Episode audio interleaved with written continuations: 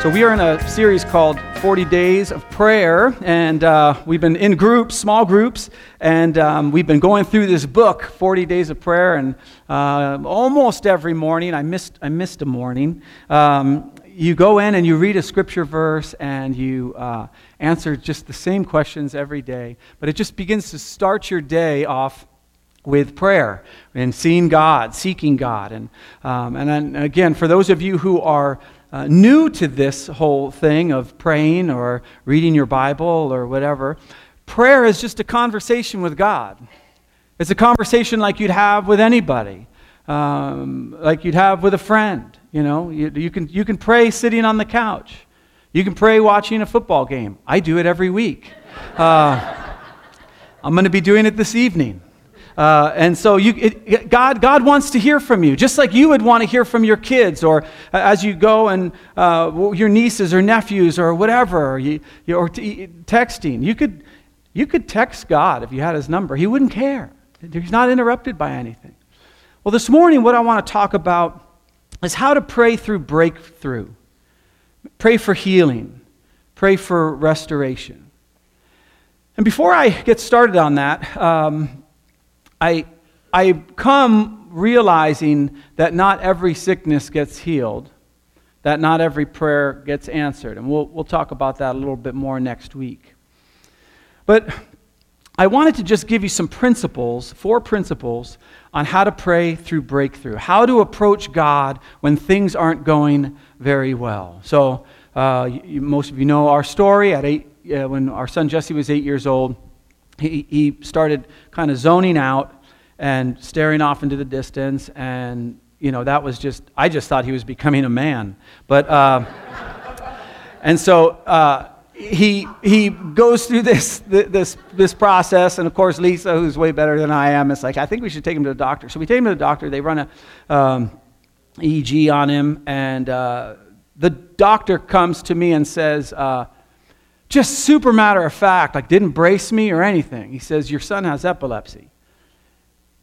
And like, I, I like take a breath and I'm like, I don't, I don't, even know what that means. Uh, I, I didn't even know that there was types of seizures. And, and this was before his seizures got progressively more um, disturbing. And so, uh, and he says this, this is going to be a long journey for you. And I'm like, man, like, like this is what the, the doctor says to me. Like, this is going to be a long journey for you. And so I get home and I tell my wife, and we begin this process of praying for our son's healing.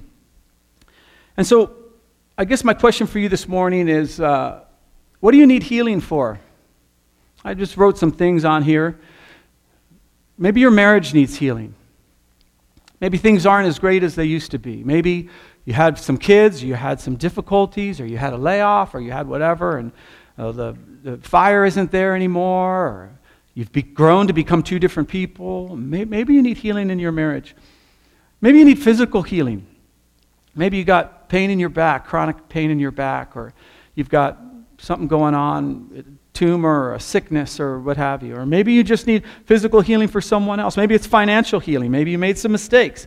Maybe financially you, you were the culprit, you know, and you, uh, and you need, you need financial healing. Maybe it's emotional healing. Maybe you're battling with depression, anxiety, fear, bitterness. And you just, you just can't seem to figure it out. You can't seem to get, get over it. There's just an emotional thing. And, you know, you are trying therapy, you're trying everything you can, and, and, you just have broken. Maybe it's our nation, right? I mean, uh, and again, when I say that, uh, half of you will have one prayer, and half of you will have another prayer. And uh, that's just a you problem. I don't know what to tell you. But, uh, but, but our nation, or, or, or, or, or, you know, we can pray for those who are marginalized in our, in our nation. Just pray that they would be restored. Maybe it's your neighborhood, maybe it's your school. It doesn't really matter. Uh, whether or not God heals or restores in your particular situation he does call us to pray. And so I'm going to go over uh, a verse, a section of scripture that uh, where God tells the nation of Israel when things don't go right, here's what you're supposed to do. And just to give you some historical insight, um, uh, uh, the first king of Israel was Saul, and then, um, then David comes. And he's kind of the most famous one because he killed Goliath, and everybody, most everybody knows that story. If you don't, there's a big giant. David had the thing, hit, used a sling, hit him in the head, knocked him down. There, he became king. So um, that's the that's the brid- abridged version or whatever it is. So, um, so then he has this son, Solomon, who was the wisest man that ever lived, and he just brought a bunch of prosperity to Israel. And, um, but he began to start acting unwisely because no matter how wise you are, it's your actions that are most important. And so he began to make treaties with people around him instead of relying on God, and he began marrying a lot of the princesses from these different things so that they could have these, um, these treaties together. But he built the temple. He built the first temple of God, and it was beautiful and it was amazing. It had gold and all these things. And so they get done, and God actually shows up in the temple as a cloud of, uh, of smoke. That would be awesome. Wouldn't that be great? Actually, no, that would be frightening, I think, now that I think about it. Like if God shows up like a thing of smoke. And so he does, so they, they, they have this, they, they begin to make sacrifices. And they sacrificed 22 cattle and 120 sheep just to kind of, that's a, that's a lot. Oh, wait a minute, I'm sorry. I wrote that down wrong. 22,000 cattle and 120,000 sheep. Now, for you animal lovers, I get it. I totally understand. But just so you understand the sacrifices, okay? They don't sacrifice the animal and then just throw it into a pile, okay? These all got eaten, okay? So there's a lot of people in Israel. They've got this giant celebration. The temple's going on. They sacri- make all these sacrifices. And they all say this He is good, His love endures forever. And Solomon gets done with this prayer, and everything is jamming, and God speaks. Now, if you go back into that time frame and you think about the temple and how beautiful it is and i mean this is like like they just opened the doors like paint's all fresh no scuff marks on the floor nothing. It is just like it's like one of those model homes that you go into. Everything's perfect. People are praising god. They're uh, uh, just to think of thousands of people saying the lord is good. His love endures forever. And just that giant throng and you can smell the smoke of the sacrifices and and then god speaks, wouldn't you want to really pay attention, really lean in to what God would say to you at that time? Well, that's what we're going to do right now. He says, I'm going to paraphrase the first part. He says, Look, this is all great. Love the party. Love what you did to the place, okay? So he, he's, he's excited about that, okay? But then he says, you know, there's going to come a time when there's a drought. And there's going to come a time when there's locusts. And there's going to come a time when there's plagues. And when that happens, this is what you're supposed to do.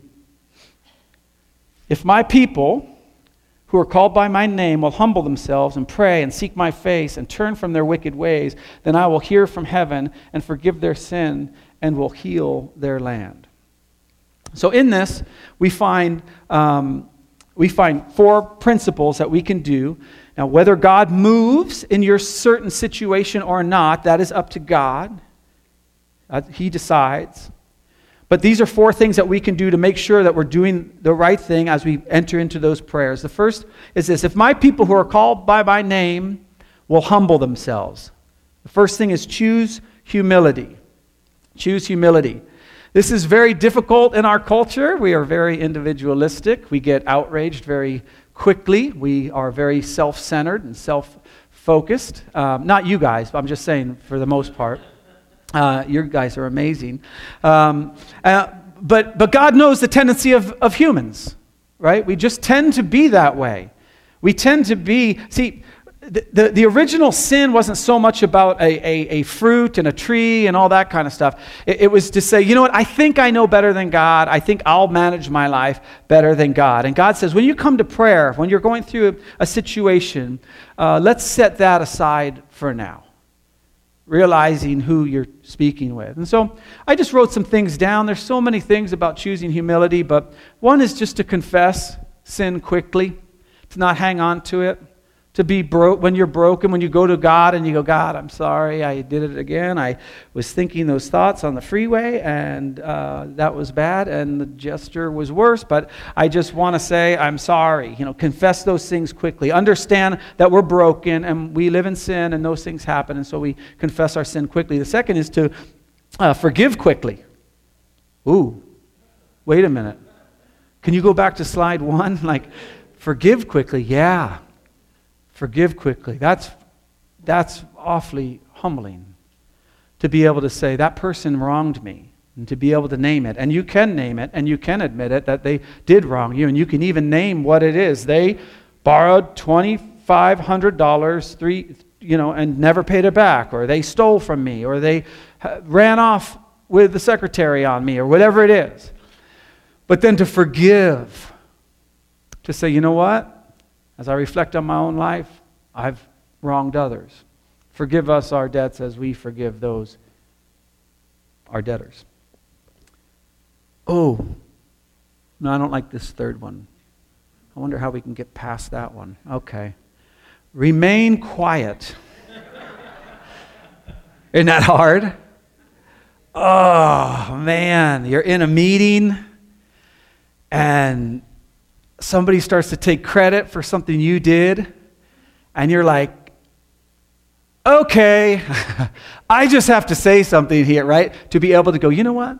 God's got my promotion. God's got my career. God's got who the next client's going to be. God's got, you know, this coworker needs this more than I do, I guess. Well, I don't know, but to remain quiet. Now, just to be clear, there are times you speak up when there's injustice uh, or those who can't, don't have a voice uh, can't, can't speak, and you speak on their behalf. That's, that's justice, and God is all about that. But self promotion, self correction, trying to make, make sure everyone understands what type of person I really am, it's more humbling to, to remain quiet. Serve. I put pick up trash because that's about the easiest thing you can do. Because when I say serve, you might automatically jump to like foreign legion and you're like, oh boy, I don't know. But just picking up trash, just having this idea of outward looking. What does that person need? That person looks sad. I can do that. One of the ways we do that here at Living Spring, uh, you heard from Pastor Michelle. She's our children's pastor. One of the best ways that you can humbly serve is to help the next generation come to know Jesus the right way. It's awesome, and you can sign up for that. And we, she does background checks and all that. So if you, you know, if you ended up in prison, and you, you probably won't, don't want to do that. Okay. Uh, look at this one. Befriend those who are other. You all have somebody who's other than you. If you're a Democrat, it would be a Republican. If you're a Republican, it would be a Democrat. But there's other ones. Those who are other than you socioeconomically, those who are other than you racially, those who are other than you culturally, those who are other than you that have a different worldview. You say, John, have you have you like put this into practice? And I have. I have a friend who's a Raider fan, and uh, I didn't say it was easy to do it. I'm just saying it's humbling to do it. Uh, pray for your enemies. Pray for your enemies. You got a boss that you just is out to get you. Pray for that person. Again, politically, if you're on one side, do your best to pray for the other side. Pray for truth. Pray for things that you know God wants. Let the truth come out. Whatever, however it works. Pray for your enemies. Ooh, this one's a tough one. Allow yourself to receive critique. Mm, that's tough. Isn't that humbling? To be able to listen to somebody critique you, that's, that's hard. And then lastly, admit, admit, admit weakness. Uh, and there, there's a ton. You can figure it out yourself, but uh, uh, there's a ton uh, in, in there to just choose humility. You choose it. Do you know that God will ne- well, he won't humble you. He won't humble you. You're like, well, I'd be really scared if God humbled me. He won't humble you. Everywhere humility is mentioned in the Bible, it says, humble yourself. Humble yourself under the mighty hand of God that he may exalt you at the proper time. Humble yourself. All through the Old Testament, God would say to the nation of Israel, humble yourselves, humble yourselves. Because the reason you can't be humbled is because he can't change you. You have to make those decisions. So, why, why choose humility? Why, I just wrote some verses down here. One is from Psalm 25 9. He guides the humble in what is right and teaches them his way. God, I just want to know what to do. I just want to know what to do. Well, are you willing to humble yourself? And when I give you the answer, actually do it? Ooh, humble yourself. And I will guide you. I will direct you. I will tell you the way you should go. We choose humility. The second thing we do is um, uh, Isaiah 66 2. These are the ones I look on with favor. So God loves us all and he, and he, and he sees us all. But he, he gets, there's something about, uh, there's a heart change in him. He looks at them with favor. Those who are humble and contrite in spirit and who tremble at my word. God, there's something, he's drawn to those who are humble. Well, he's no different than us, right? Aren't, aren't those the people you're typically drawn to? All those things I mentioned somebody who serves, somebody who's available to hear critique, somebody that remains quiet, somebody that befriends other. You notice that it doesn't matter what religion they just go, they just befriend other. Uh, and so God looks on favor with that. And then the next verse is pretty, pretty strong. And it's also strong because James, that's in the New Testament. The Bible, we've, it wasn't meant this way, but we've put it into two testimonies, the new and the old. I don't know why we did that, but uh, it's basically just a series of writings, is all the Bible is. He says in Isaiah, he says this, and then he says it again in James God opposes the proud. Like, like God is against the proud. He opposes them. He doesn't guide them. He opposes the proud, but shows favor to the humble. And then finally, Jesus gives this example Come to me, all who are weary and burdened, and I will give you rest. Take my yoke upon you. And basically, a yoke is just a, you know, if you've seen two oxen being tied together, that's the yoke. And so you go under, you have to humble yourself and go under that, and you are no longer in control when that happens. The good news is the ox next to you is Jesus, and he'll do all the heavy lifting Take my yoke upon you and learn from me, for I am gentle and humble in heart, and you will find rest for your souls. Jesus modeled this humility. It says that though he existed in the form of God, he did not regard God, the equality with God, something to be held onto, but he emptied himself, taking the form of a bondservant. I think to myself, if God, if Jesus can do that, if Jesus can exist in the form of God and then empty himself and then come down in the form of man and, and have all the things that happen, you stub your toe, you get, you know, all, all these different things, and then, and then go through abuse and not raising a word in his defense, I can probably be quiet in this meeting. right? That's his thing. So choose humility. Second is, if my people who are called by my name will humble themselves, it's number one, choose humility, and pray. That's the second thing. So, how do we get through these things in our lives, through the difficulties of life? Well, we humble ourselves first, and then we pray. We ask God for help. This might seem obvious since we're doing 40 days of prayer, but it's fascinating to me, having teached on, taught on prayer, having read books on prayer, having you know, leading a church through 40 days of prayer, how often I don't pray. I, am like, like I'm going through something, going through something, and, and my wife will say all the time, Have you prayed about it? I'm like, No, I haven't figured it out yet. like once I figure it out, then I'll know what to pray for. I'll have my list of needs. You know, like first I pray for the job. I, mean, I go after the job, I get the job, and then I pray to have my boss kicked out of the company, and then I can go in there, right? Let, let me get it all worked out first, and then, and then I'll pray. But, but it's, a, it's a great reminder. Pray. What, what, what is it that you're going through? Now, here, here's the thing this, this is what I struggled with a ton through my son's epilepsy. I would pray, and nothing would happen. And I would pray, and it would sometimes get worse. There was one time I actually thought I should probably stop praying because every time I do, it gets worse. Have you ever been in that, in that situation? Right? So was your pastor, right? And, and, and I was a pastor at that time. If I can humble myself and just keep praying, Jesus said it this way you knock the, the, the, verb tense in the Greek of what Jesus was saying. You knock and you keep on a- knocking, you ask and you keep on asking.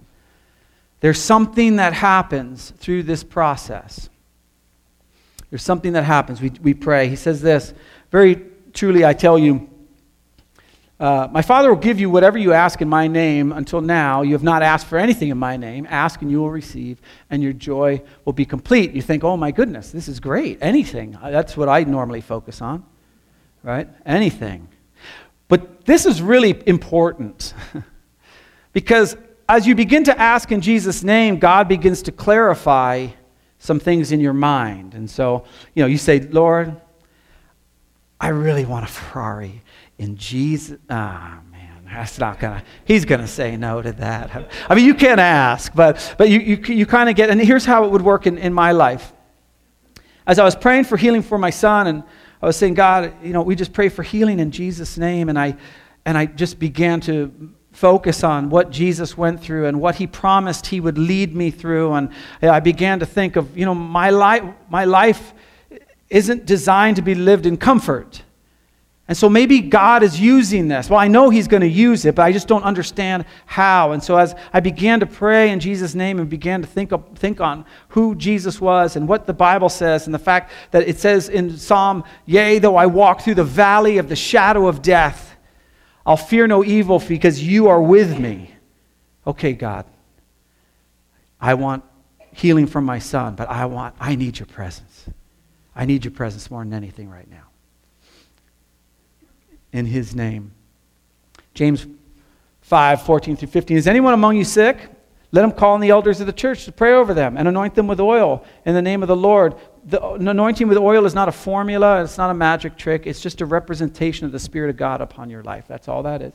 Um, but, but we, should, we should do it. We can anoint with oil and pray. Uh, uh, and, the, and the prayer offered in faith will make the sick person well. The Lord will raise them up. If they have sinned, they will be forgiven. So, uh, the idea of praying, when, when you guys fill out your connection cards, you're doing a form of this. When you write your prayer request down, there's a group of people, hand selected, the elders of the church, if you will, the staff, the board, a few others, that pray over those things. And so when you write in that prayer request, it's a form of having a group of people join with you. We did this with Jesse. We brought him in and we anointed him with oil. We did all sorts of stuff. I, I, I told you a few weeks ago we had one time I went to this conference and and it was the whole room was filled with pastors, right? anyway, um, and so uh, my son happens to show up and, and they're like, hey, John, let's, let's pray for Jesse. And so the, like a hundred pastors like lay hands on him and we're in a group and praying with him. And um, God tells us to do that. Now, his healing didn't come right away. You know, it came uh, years later, but uh, we go through that process as God did. We have to pray. Ephesians 6:18 and pray in the spirit on all occasions with all kinds of prayers and requests.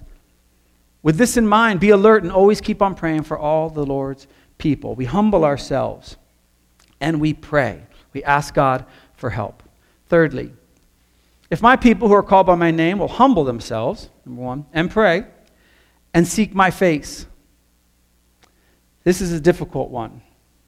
My third point is this seek God, not the miracle. Man, that's tough. I'm telling you, that is tough.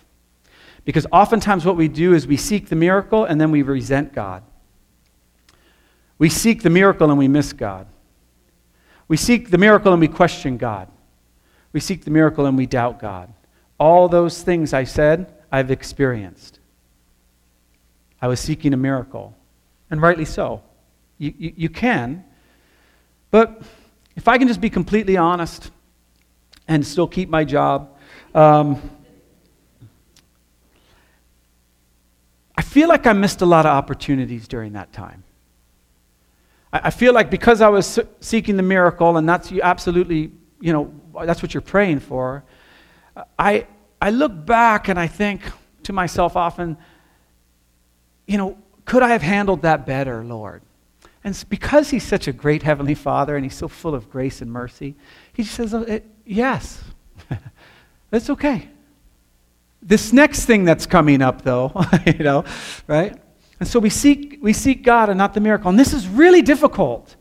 For those of you who are seeking a miracle in your marriage and finances and relationships, it's hard to seek God in that because you just want the pain to stop.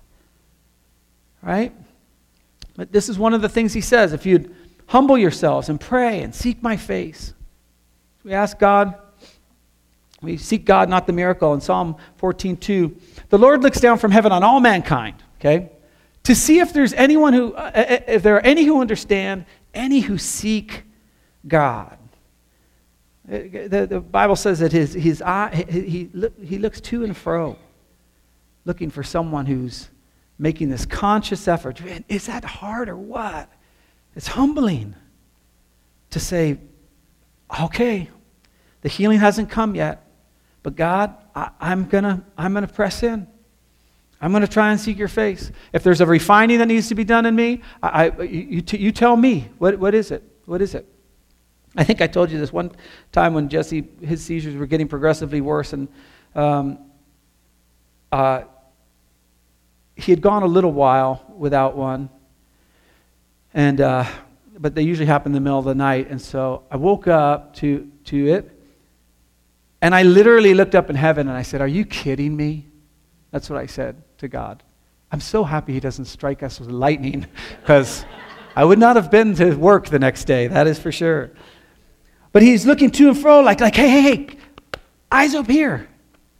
Look, I, I, know, I know uh, things around you. I know it's painful. I know that, but, but take, take a look at me. Take a look at me. Uh, we, uh, this happens with my kids all the time. I tell them, the, the kids will be looking for something.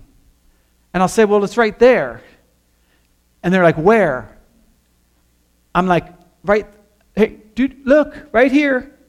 See? Oh, this is the same thing with God. We're praying, we're seeking, we're humbling ourselves, and we're going, okay, God, where are you in this? And he says, seek my face. And he goes, this is what I'm trying to do. Oh, okay. Seek God, not the miracle. Hebrews 11:6 says this, and without faith it's impossible to please God. Because anyone who comes to him must believe that he exists and that he rewards those who earnestly seek him. With a miracle? Sometimes. Absolutely. But this is what he's mostly concerned about. The reward might come some other way. You might become a person who's able to handle pain. You might become a person who is the best tool to help others get through pain because of what you've done. He says, I know it hurts. Look right here. I know it hurts. But I have a whole bunch of people over there that you're going to have to help. And I got to get you, I got to get you trained up in this. I got to help you get to be a, the type of person that can minister to those people. Does that make sense? That wasn't a rhetorical question. Thank you, Aaron. Uh, you guys. Seek God, not the miracle. Deuteronomy 4:29. But if there uh, you seek the Lord your God, you will find him if you seek with him with all your heart and with all your soul. Seek God and not the miracle. Lastly, if my people who are called by my name will humble themselves and pray and seek my face, oh man, and turn from their wicked ways, ah, then I will hear from heaven and will forgive their sin and will hear, heal their land. When we see things like wicked, it, sometimes we think in terms of like, well, glad I didn't do anything wicked. I just lied to the IRS. They have a lot of money, so I don't need, you know, like, right? We, we, we don't understand what sin, how God views sin. He, he views it as brokenness, not the way things are supposed to be. When you sin, while he is upset at the sin, what he's, he's really upset with is, ah, you don't have to do that. There's another way that's much more fulfilling in the long term. You know, if it, it's like it's an investment into an account. And, and, and when you sin, it's like a withdrawal. And, it, and he's like, no, no, no, no, keep it in there. You're gonna, you, you, don't need, you don't need it right now. And so he says, if you just turn from them, then I'll hear from heaven, I'll forgive their sin, and heal their land. The fourth thing I have is a change of direction. A change of direction.